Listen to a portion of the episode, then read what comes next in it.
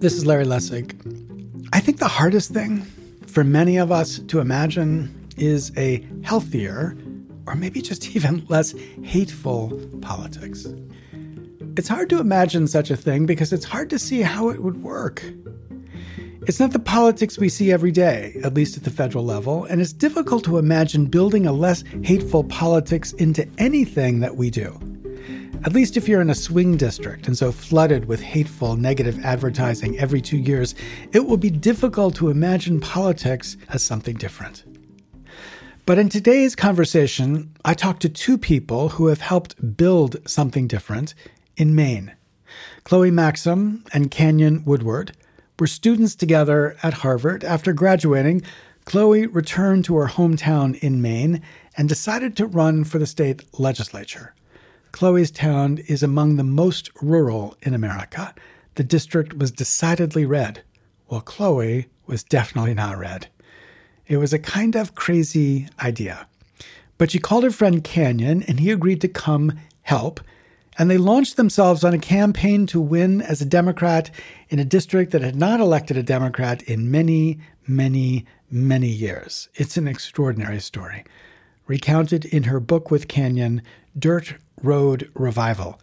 And more importantly, for our purposes, the story Chloe and Canyon tell is a picture about how we could build democratic politics to be more healthy.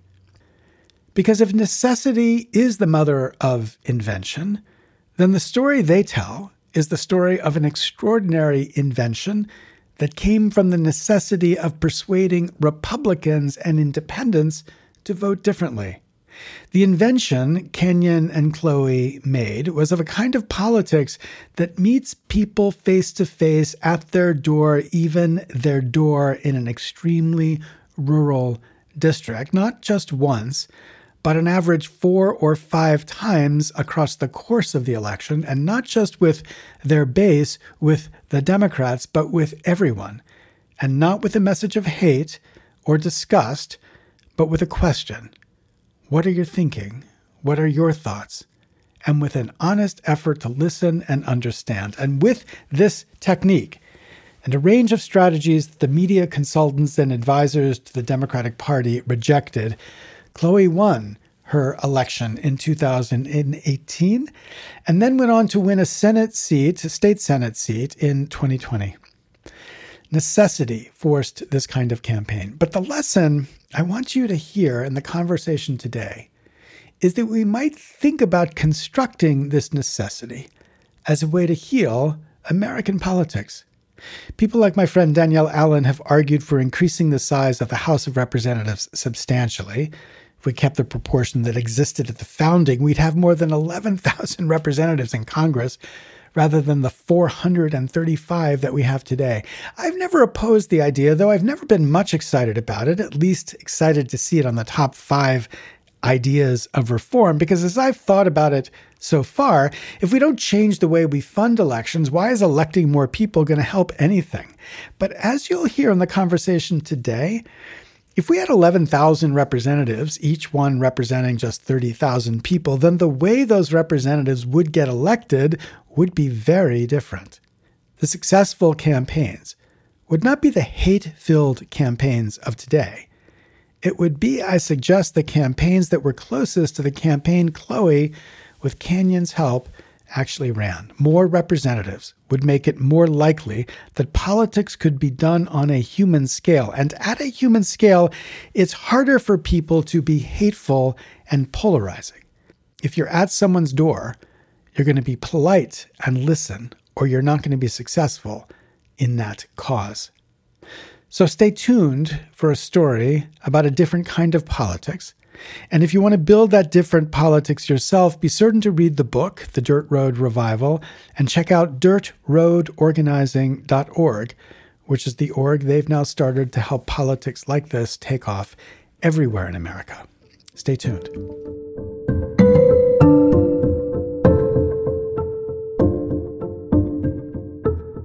Chloe and uh, Canyon, thank you so much for talking to me about your extraordinary book. Um, and it's a book which was inspired by a decision Chloe made to run for office in Maine, but it's much more than a story about running for office in Maine. So let's start with the running for office part, because that alone is an incredibly interesting story. And I'll set it up just by saying the decision to run, not as a Republican, um, in a very rural, very red district, um, District 88 uh, uh, for the House of Representatives in Maine, was an unlikely decision, especially as a very young non politician in the sense that you've never run for office before. Tell us how you felt when you made that decision about what the project was for. Like, what did you think you were trying to accomplish by being a candidate in mm. that context? Thank you so much for the question, Professor, and inviting us onto this podcast. It's really such an honor for us. Yeah, I mean, I, I grew up in a small town in Maine of 1,600 people. And the, the day that I graduated Harvard, I moved back there and I haven't left Maine since. Uh, you know, and my, my background is in community organizing and, you know, done that over the years in, in various forms. And by by the time I graduated from Harvard, you know, so much due to my experience with Canyon organizing with the Divest Harvard campaign, I realized that, you know, for me, I saw so much power in social movements and just all this grassroots power building, but that it just seemed like it kind of hit a wall when it was speaking to our political system and more specifically the people that we elect. And so I was like, hold on a second, like grassroots power works, but we have to have people in office who are going to respond to that type of power and really honor their constituents and what they're saying. And that really coincided with uh, Trump winning election in 2016 and watching my, my hometown House district and my hometown Senate district voted for Trump in 2016. You know, it's my it's my home. They're my people. They're all really good people. And, uh, you know, kind of this collision of like this home that I love and this love for movement building and also watching the scary politics kind of infiltrate um, so many parts of rural America, including both of our hometowns, led to this idea of like, what if we run for office, but we do it in a different way where it's really rooted in community, it's committed to the principles of grassroots organizing, and um, you know, just see what see what happens. And so, um, I decided to run. I vividly remember the day I texted Canyon, being like, "Hey, I think I'm going to run for office. Do you want to come manage the campaign?" And he was uh, he was blown away for many reasons, but one of them was I was just with him a week before and hadn't mentioned this at all. So he, brave brave man moved to moved to Maine to manage the campaign. And so, Canyon, you came from obviously a different state, but a, but a similar kind of context, right? Yeah, that's right. Grew up in a real small town in western North Carolina. And when when Chloe asked you to do this as campaign manager, the skill you were bringing. So tell tell me a little bit about why you were qualified to be a campaign manager. um, oh gosh, that's a good question. Um, I mean, I'd I'd like to call in a paraphrase of Michelle Obama um, when she said something to the effect of, you know, I've been in those rooms and the folks there are not as smart as you think they are. Uh, mm. I mean, I think we unfortunately have don't have a ton, a deep bench of like really knowledgeable, experienced staff um, running campaigns, especially at the state level. So I would say overall, I had very, very little as far as a resume for it. But what I did have was a really deep grounding in organizing work from largely from our time on campus, um, pressuring Harvard to divest from fossil fuel companies and getting to work really closely with with our mentor Marshall Ganz, who you know is just OG organizer and um, really changed my life trajectory, teaching us teaching us how to do that, and um, Tim McCarthy as well at the Kennedy School, just some incredible mentors who showed the way of of pulling people together to organize effectively.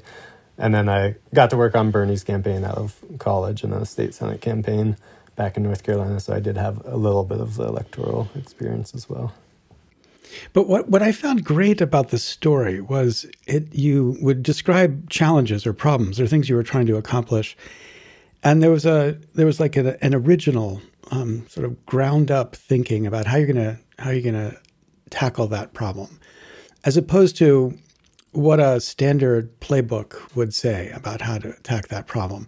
And one of the most important parts of that distinct way of approaching it was your campaign was focused, Chloe, you as the candidate uh, were focused on finding a way to speak across rather than speak at. I mean, the standard Democratic campaign, um, which is the only one I've really been close to ever, is one about targeting messages to the group you know who's going to show out, show up. Now, a campaign manager, will, I mean, a professional campaign manager would say that wasn't going to work in your district because obviously you didn't have a majority of Democrats who were going to show up. Um, so you, you of course needed to try something different. But this felt in the story you were telling more than just strategic. This felt like a principle, a philosophy that you should be finding a way to run that was speaking across the district. Is is that right? Is my am I reading you correctly there? Yeah, you know, I, I think that um, I think that is a very accurate reading. You know, from the beginning of the campaigns, we had uh, also really vivid memories of taking big pieces of paper and writing down our vision and our goal and our theory of change and trying to come at the work from a really intentional perspective because we knew we might not win. We were expecting not to win. And, you know, but we were like, you know, as early as 2009 there was there was no partisan lean amongst rural voters, but in 2016 rural voters were voting Republican by 16 points.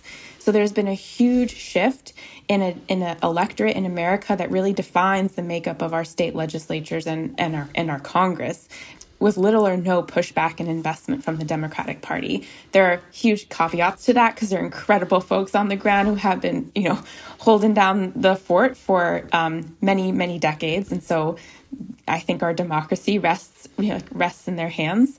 But um, you know, from our perspective, we were like, "There's something really deep and powerful going on here, and it's happening really quickly. So let's just let's just take a step back and think about this um, a little bit more slowly." And I think bringing that organizing perspective to this work is i mean that's all about relationships that's what organizing is and really valuing other people's experiences and how you can work together despite your different experiences to to build power for a better community and a better society. And so that's really that's really what we did. And I think at this point you can look back and be like, um, you know, deep canvassing and kind of bringing in some of these frameworks about bridging divides. But when we were doing it, we we were just like, we gotta. These are our hometowns and these are our people, and we want to invest in these communities.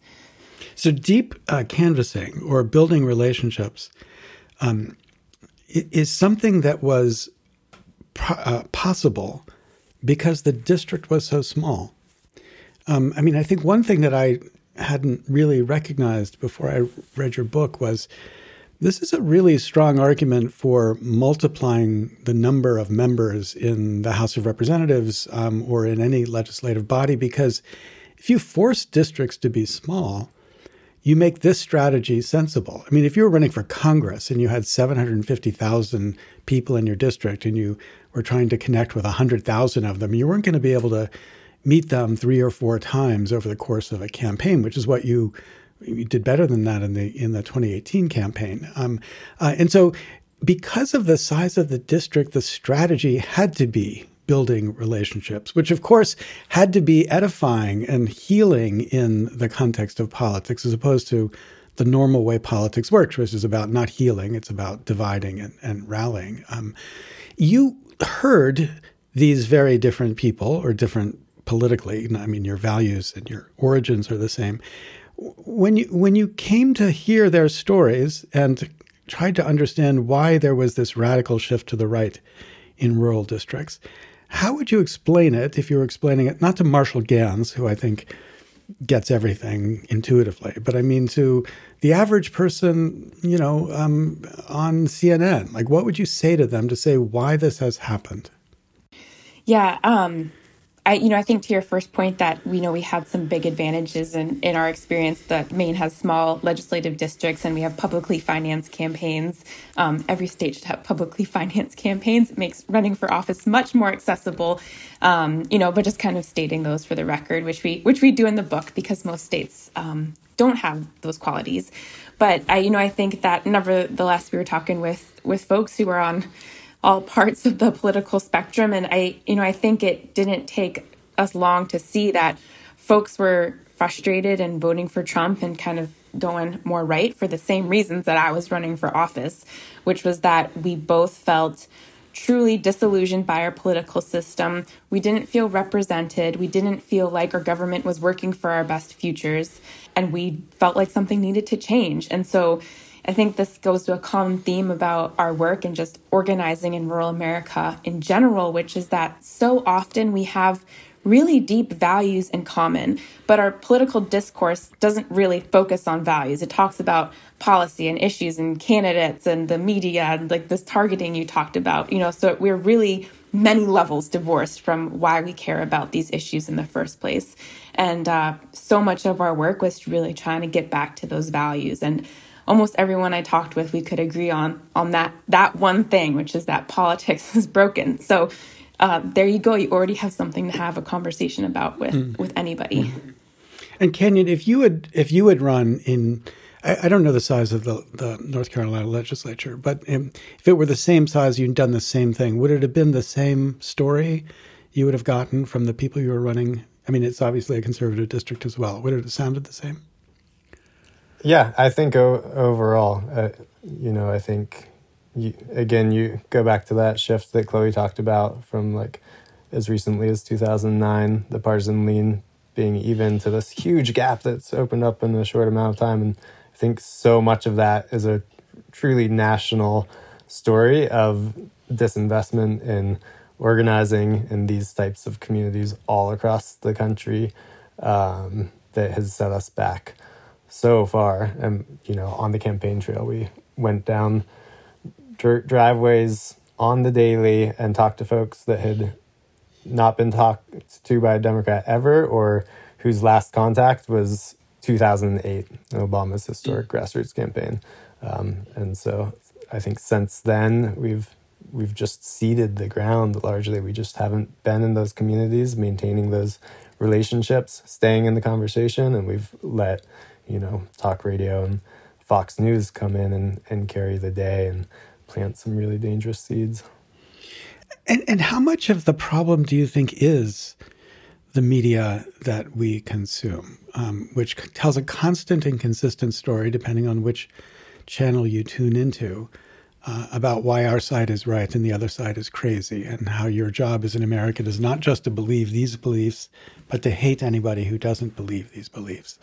I mean, I mean, is this does this feel like a big chunk of it that distinguishes what it was like to be a 15 year old where you came from from where it was like to be a 25 year old? Um, Chloe, let's start with you.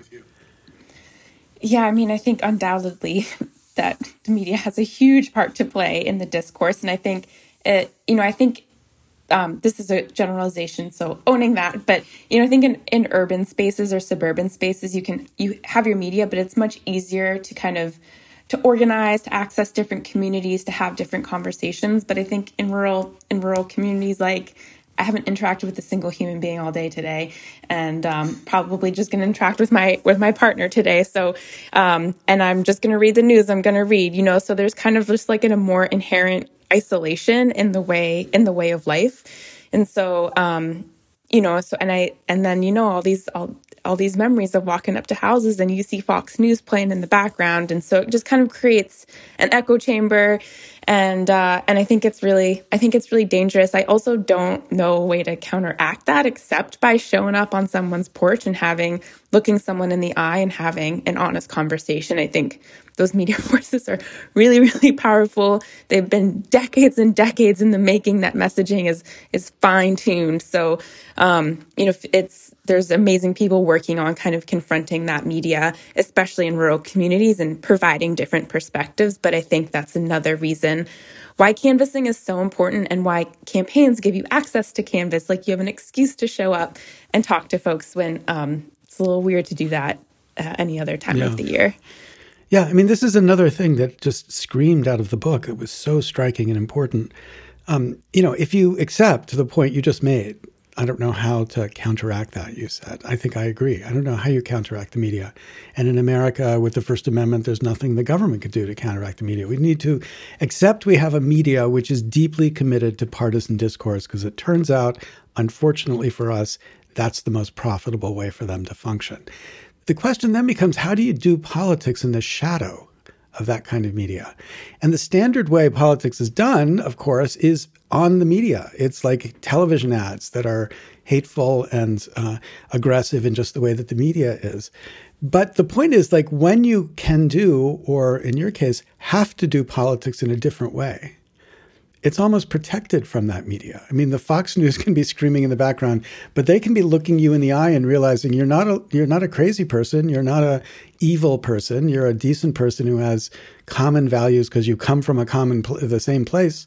And that's how politics can pursue. So it's almost as if the kind of campaigning you were forced to do protected you from the worst parts of this media. Um, now, I, I, you know, closer to Maine, I've spent more time in Maine, so I have faith in Maine like that.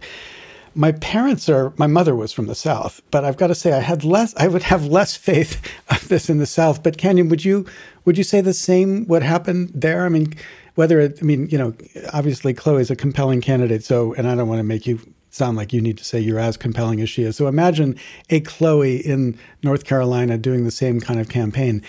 Do you think it would have been a winning strategy even in North Carolina, even um, uh, uh, e- even in 2020 or 2018? Yeah, hundred percent. I do. I mean, granted, Maine, you know, Mainers have an independent streak, as we can see by you know the U.S. senator that they've sent back. Um, but I think the basic principle there is we we live in this age where all of us are fed these narratives of the other side, these just like deeply othering images of of what their beliefs are, why they are voting the way that they are, that are really extreme from both sides, and the way that you break through that is showing up and having a actual conversation with the person, and it's revealing for us um, as progressives to show up and see um, see why these people are thinking and voting the way that they are, and that it's not rooted in the worst of them for the most part.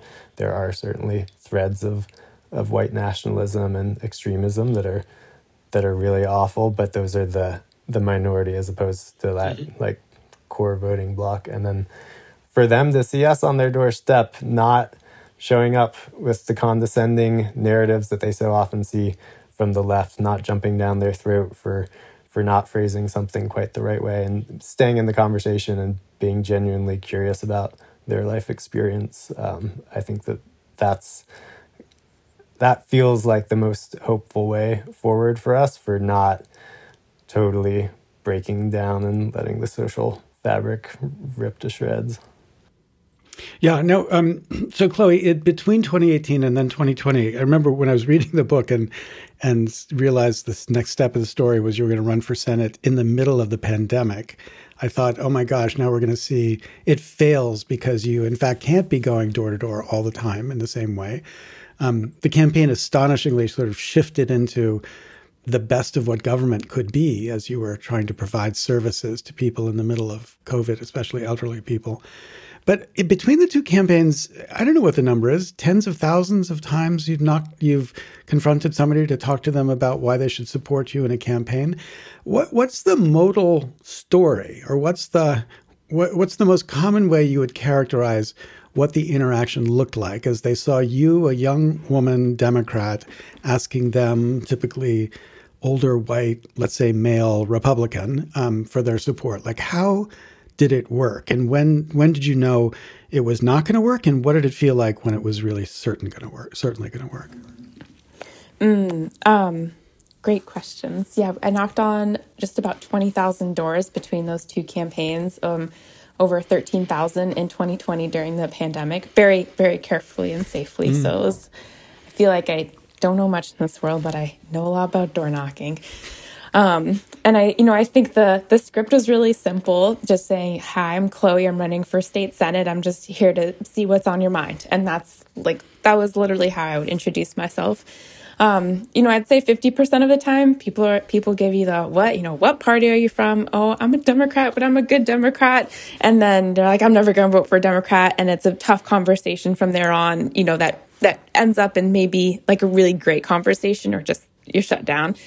And I think the other part of the time, you know, people are just genuinely happy that you showed up on their door. I mean, the bar is so low in politics that really just showing up with kindness and openness and having just like having a good conversation with someone goes such such such a long way.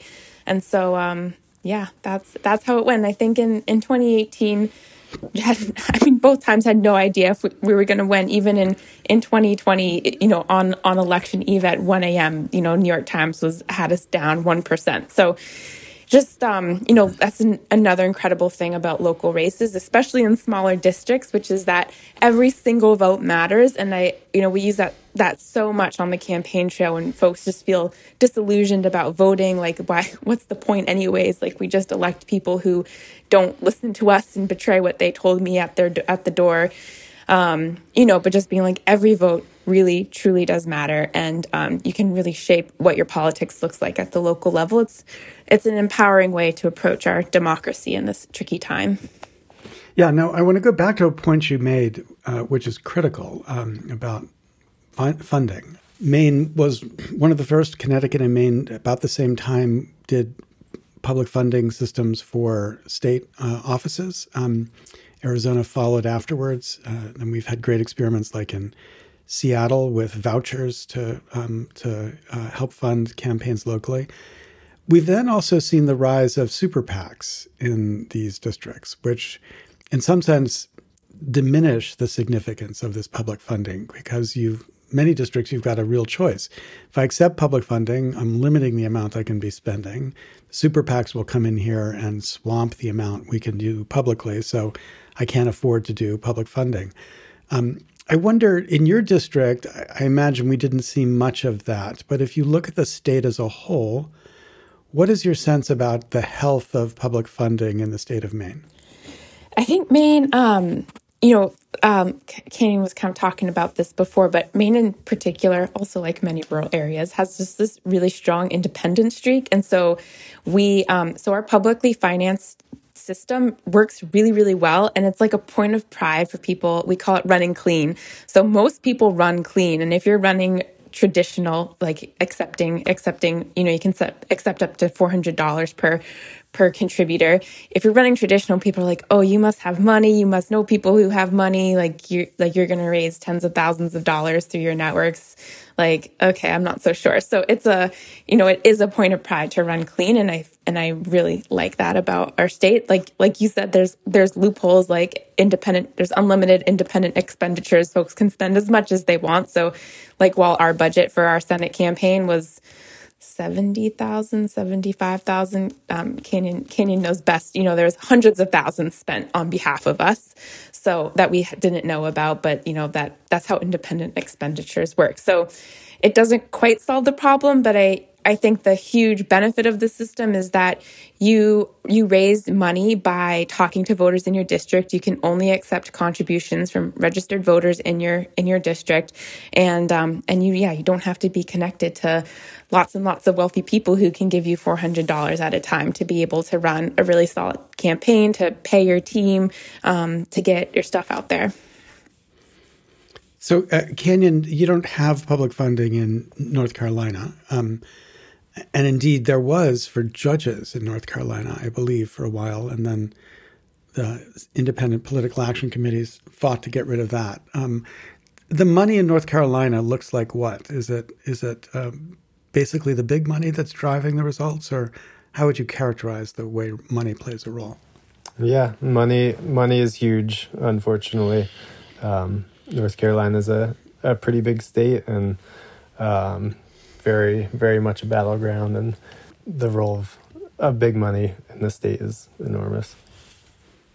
But I mean, the so the, the money that I'm really focused on now um, is money coming from super PACs, um, or in Maine, there's no such thing as a super PAC. Um, I, I, don't know about North Carolina, but in Maine, it's just political action committees that um, spend on independent candidates, and um, and they can take unlimited contributions. Uh, so they can be quite important in at least terrifying some side. Um, there's a great paper called the iceberg effect of campaign contributions that basically said, look, the real money, the real significance is not the money on top. it's the money underneath the water, which is the threat to give money to one side or the other, which is enough to discipline people to make them behave in the right way. Um, obviously, Chloe, you had a couple years, I mean, two terms in the legislature. How did you see money playing in the legislature? Like, what what was the way that it mattered after the election? Yeah, I mean, um, I mean, I think the Maine legislature, in the grand scheme of the of state legislatures, is uh, pretty pretty small town. But I think the dynamics are are very similar to to what I've heard happens in other states. I mean, I think the most obvious one is that the institutions companies, individuals with the most money can hire lobbyists to go spend their entire day in the legislature waiting waiting to find their person, you know, spend all day just spend their entire existence there lobbying for an issue. Whereas most grassroots groups that are advocating for folks with actual lived experience with many of the issues we talk about don't have that kind of budget to really be so present. So the perspective that legislators hear is really, really skewed by who has resources and who doesn't. And I think it's another reason why it's important to get organizers elected to state legislatures because they come with that perspective of, well, let me check with the community, let me check with the folks who are who are really impacted by this policy and not just the folks who are standing in the building. So I think that's huge. And I, I mean, I think with like with any elected official, maybe not any, because I'm going to exclude myself and many people I know from this. But you know, many many elected folks will have PACs, and you can like look up who donates to their PACs, and you're like, okay, this per, you know, the the utility donated to this person, and now they're voting for the utility. Like, is there? There's may not be an explicit connection there, but it's kind of it's hard to avoid that money money influences how folks experience the issues and the votes that are coming our way. So. Um, so I think, yeah, just another plug to elect folks who are really there to serve their community and not really looking to to make money or a massive career out of um, out of their public service. and It also drives a kind of cynicism, right? I mean, because you can't, you're very quick to assume any decision that seems weird must be driven by the money. So, I mean, I've been in these debates about the Maine governor who vetoed the bill that would have enacted the anti foreign money um, initiative um, so that they had to go to the ballot. And on the ballot, they won with 86% of the vote. Um, and so you're like, why would this governor veto the um, anti foreign money provision? And never could I get anybody to explain it other than something tied to money somewhere. And it's a, it must be terrible to be her and just have nobody even think that there could be a different reason or a credible reason. It turns everything in politics into this kind of cynical story. Yeah, I yeah, that's a really interesting perspective, and I I think that yeah, I think that's true. It's like, did someone have the idea and then the money was there? And so, you know, just kind of validated their original thinking or was their thinking influenced by, you know, how their campaigns are funded? It's, it's um, hard to tell. And I think the biggest lesson I've learned in politics, which is maybe the biggest shift in my thinking from going from organizer to politician, is that politics is so nuanced and that nuance seems really frustrating from the outside.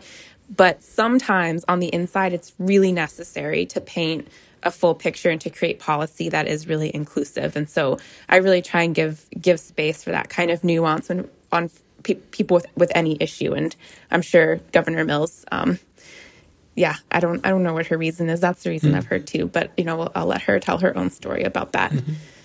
I think. Yeah, that, I mean, but, but the, we bring. Sorry, sorry, go ahead. Uh, I was just gonna say. Also, I think there's a, a core issue of just the fact that so much of our time campaigning and as legislators in office is spent dialing for money, and so mm. you're just constantly, constantly spending your time talking to the richest people that you can get a hold of and that as opposed to using your time like chloe was able to going door to door and talking to regular people the just like really subtle one brick in the wall after another influence on your worldview of spending your time talking to the richest people you can as opposed to normal constituents is is something that I don't think is talked about enough. It's a great point. When I first started doing the work about money in politics, you know, and I surveyed all the academic work, and the estimate was members of Congress spend anywhere between 30 and 70% of their time dialing for dollars. And of course, um, or that's a that's a kind of boomer's language. I mean, calling people for for money, um, and And of course, when they're calling, they're not randomly calling, they're calling very targeted lists of wealthy people who have very specific interests. And at the same time that's happening, there were people, this was like 2011, who were denying that there was any evidence that money affected politics or political decisions. And I remember just saying, what kind of human could spend 30 to 70% of their time sucking up to rich people and not be affected by that? I mean, even without even recognizing it, you must be affected by that.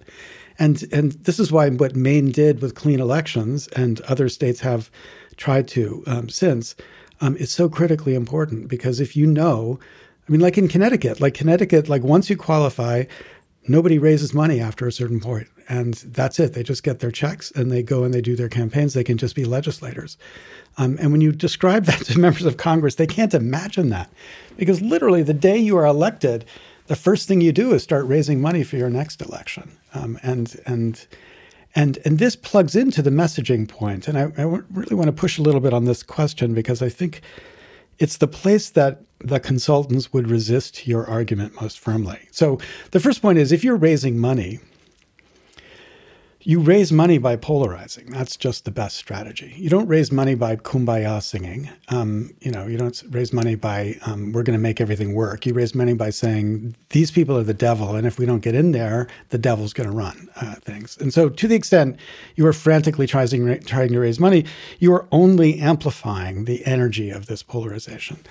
But more generally, the political consultants would say, yeah, that's true. That's because it works. And they would say, for example, one really striking thing about your campaigns was the kind of homemade or authentic messaging and signs you would produce and, and very targeted um, cards that you would distribute. And I think the consultants would say, that feels good. That feels like it's authentic or, or genuine. But our data will tell you that that's not as effective as, and then they'll substitute their prepackaged um, message that they've issue tested with, um, you know, focus groups. Um, how did you resist, Canyon? You were the data guy, so how did you resist the claim about data? Did you say we don't know, or did you say actually we've got data to show your data is wrong? I mean, I think that there's really, really strong inertia with several foundational principles like that amongst kind of the establishment consultant group. You know, folks would say, absolutely, you cannot you cannot avoid negative attacks, and you know, Chloe was really committed to this principle of we're going to run a completely positive campaign, and I think that you know we don't have we don't have vast research, but we have the receipts to show Chloe beat the Senate, sitting Senate minority leader in a challenging rural district without saying a single bad word about him. Um, so I think there's a lot of dogmas that dictate the way things have been done and continue to be done, but I think that there's plenty of room to push push back on them. And I think you know the fundraising you're talking about, yeah, it's effective in some ways, but it also I think it does erode trust to some extent and shows a lack of respect for the people that you're talking to with the, these, you know, you got to give by midnight. The, you know, the mm-hmm. dark demons are coming. Um, and I think you've got to you've got to show people respect. And if you keep on doing that cycle after cycle, email after email, it it, it erodes that relationship.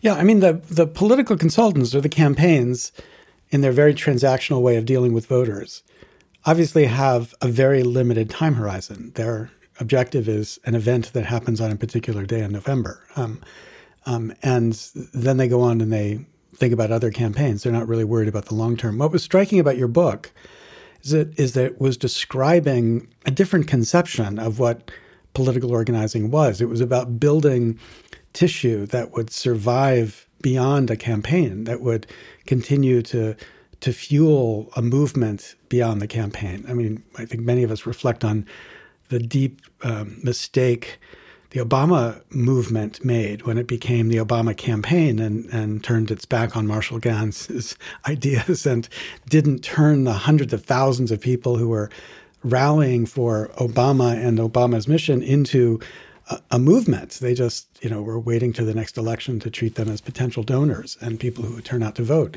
So this alternative politics is exciting and hopeful.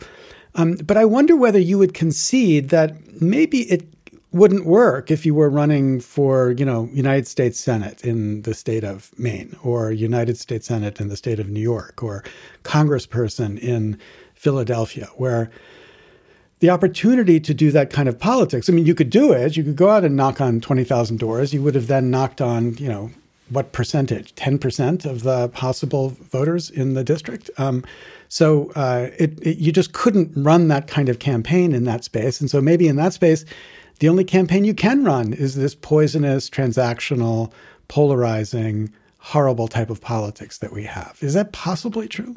Let's start with Chloe every I think every campaign, especially at the different level of the ballot, is going to look really, really different. But I, I don't know. I, I feel like there are some really inspirational examples of congressional and statewide campaigns that um, have been really impactful on me. Like AOC, for example, or Beto in Texas. You know, folks who have really committed themselves to a a long term ground game that kind of transcends election day, and they've you know committed to those to those peoples and those organizing spaces even yeah beyond election day beyond whether they got elected or not. And i feel like there are more and more roadmaps emerging for what what this kind of organizing looks like at a much larger scale.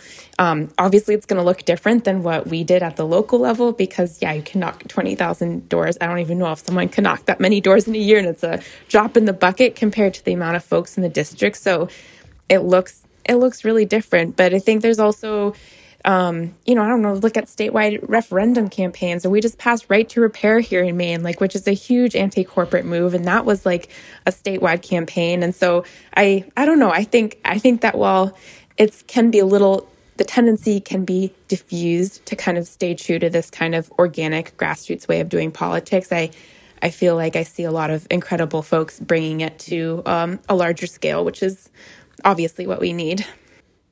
It's what we need, but um, Canyon, do you think it's plausibly what we're going to get? I mean, yes, AOC is obviously an extraordinary story, person and story, and she can be in that district for as long as she wants.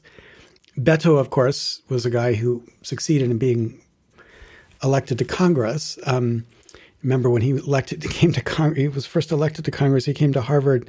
He had just read the first book I'd written about this, and he was so depressed. And he came to me and he described how he had just been lectured to by the Democratic Party. He had to spend four hours every day calling people to raise money. So he had from the very beginning a vision of a different politics, and he tried to execute on it twice at the statewide level. And despite his overwhelmingly com- compelling campaign. Um, obviously, it fell short in a state like Texas. So, so when you think about scaling it, you know, obviously every new, every additional campaign like yours is a good thing. But do we imagine getting to a place where a critical mass of campaigns are like yours, um, or at least do we imagine getting there, given the kind of size of districts and, and character of campaign funding that we've got right now, or do we have to change both of those before we get to this kind of promised land that you're you're prom- you're thinking about. Canyon, what do you think?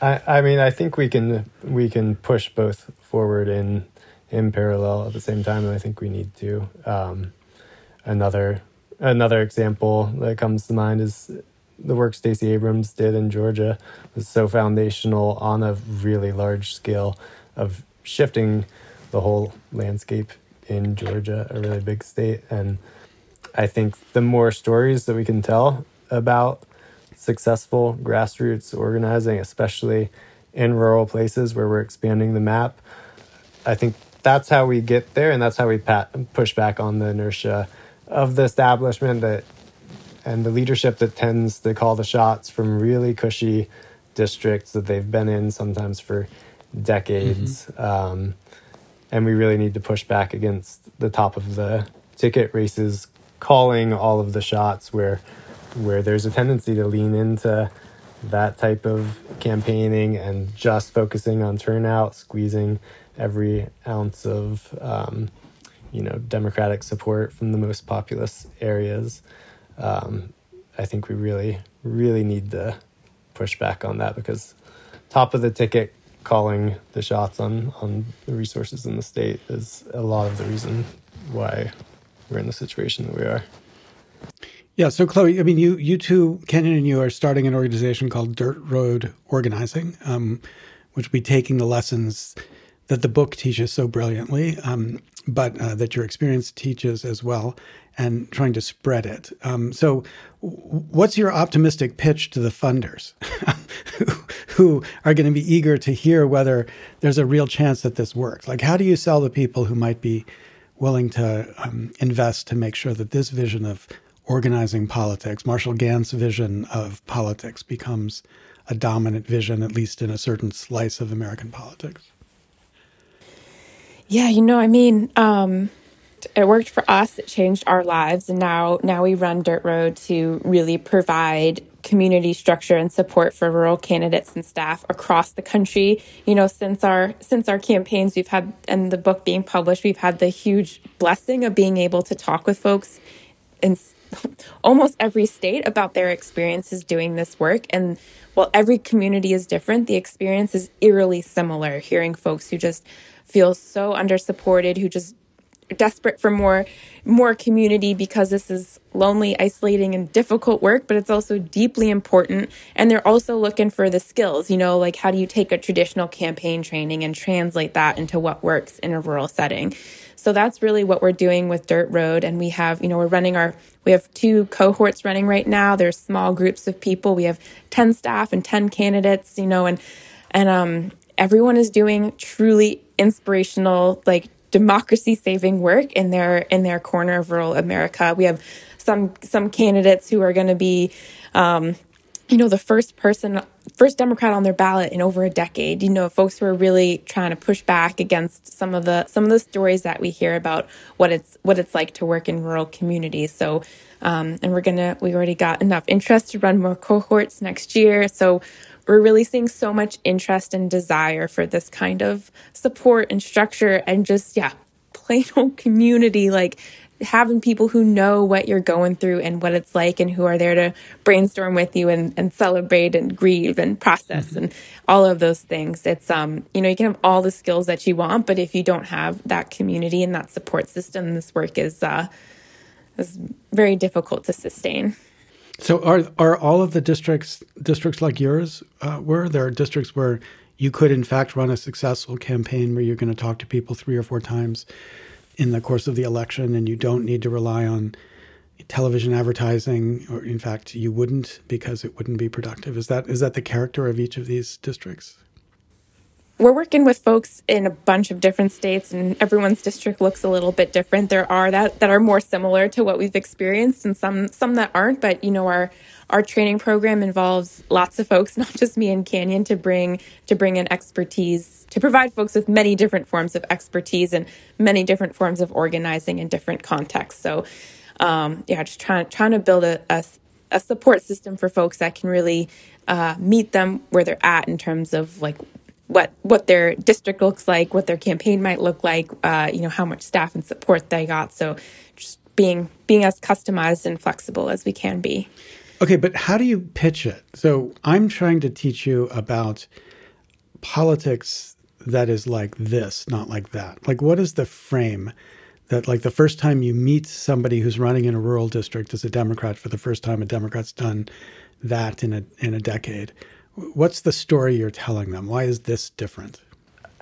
I think that I think there's a really growing recogni- recognition that um, the path to sustainable power in state legislatures all across the country to fight for the issues that we care about um, runs through rural America. We have to elect strong progressives in rural places if we have any hope of passing the legislation that we want to. Um, and the way that you do that in these in these communities is investing in the grassroots and building these door to door campaigns because that's the only way you break through the Fox News and the talk radio is by um, investing in building organizing power in places where that muscle has atrophied over the past decade. Mm-hmm. Um, and so folks are folks are really invested in taking that approach and trying to do things differently in a way that also leaves their communities and their districts better off for them having run and campaigned and invested in training folks, um, whether they win or lose. Yeah, but um, so Chloe, I mean, I just read a story about how the Democratic Party is going to spend a bunch of money in really red states at the state legislature level, um, realizing that they've just failed miserably over the past decade, and that's part of the reason we're stuck in in the way that we are in states like Wisconsin, for example, where it's a perfectly purple state at the statewide level, but it's two thirds Republican in the district because of gerrymandering and the like.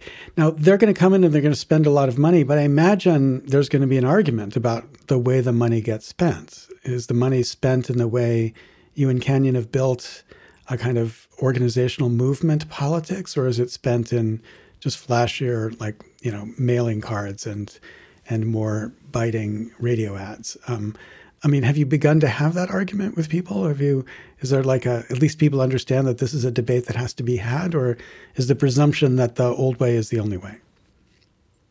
I think that I mean what you're just saying is alluding to this like larger recognition. I think that we see as well that the left has got to be investing more more resources in every sense of the word in rural communities if we're to create paths for a just and equitable democracy. So I think I think all of that is happening and I think it's really good that these are that the conversations are happening at the at the state level because it's because ideally these conversations should be informed by the folks who are doing the hardest on the ground work who are, who are working in impacted communities and those should be the voices informing how you know how how money is spent. I think that um, you know that question of who's at the table who's not at the table why is someone at the table those are those are big questions that will forever be asked when large chunks of money is being spent. And and i you know we're not part of that specific conversation in wisconsin but i you know that that would be our hope is that is that um, you know frontline communities in Wisconsin and any state that's facing this kind of situation would be informing informing this. I think that there's there's a lot of um, I mean, it's on in our political system. There's so much entrenched money. There's so much entrenched in, entrenched interest in doing things a certain way, and I think as is the way of human nature, there will always be pushback when folks are like, I don't think I want to do it this way, or can I try it another way? And I, I feel like I, I hope for humanity that there's some that there's some grace when folks push back, that it's not seen as a threat to a person or an identity or an institution, but it's a commitment to trying to figure out how we can all do this work better together. And uh, and that the more the more diverse approaches and perspectives and experiences that we bring to this work, the more more robust our campaigns and candidates and an elected official body will will look. So um, that was my little my little rant about how I hope a, things work. It's a perfect rant to end the conversation um, and to and to begin watching as you both do extraordinary work. Um, I mean, the book is an inspiration even for those who are not going to run for office, but for anybody who's thinking about it the the brilliance of the book is both part one is the story, part two is really um, uh, about. I mean, part one is about the setting it up. Part two is the story of running, and part three is about the principles and the practicalities, like what the what the step by step standards are to make sure that this is success, success. And it and it and it already has been in a very big way. I'm so grateful you would take the time to talk, and I'm with you and urging the success that, that you need. Um, because if we could make your politics possible, I think this is the way I think about it after reading your book. If we could make your politics possible, meaning make it possible to win doing the kind of politics you want to do, we will have protected ourselves from the poison that now um, affects our politics. Like Fox News won't matter if people decide who they vote for by meeting them and talking to them face to face. That's just the reality. It's an important lesson. I'm great. I'm grateful you would teach it. Thank you very much. Thank you so much. Yeah, thank you so much for having us. And I'd just really echo that if you're even considering run, running for office, please do it and and reach out to us. Go to dirtorganizing.org. We will be here to walk you through every step of the journey. We need good folks in every corner of the country.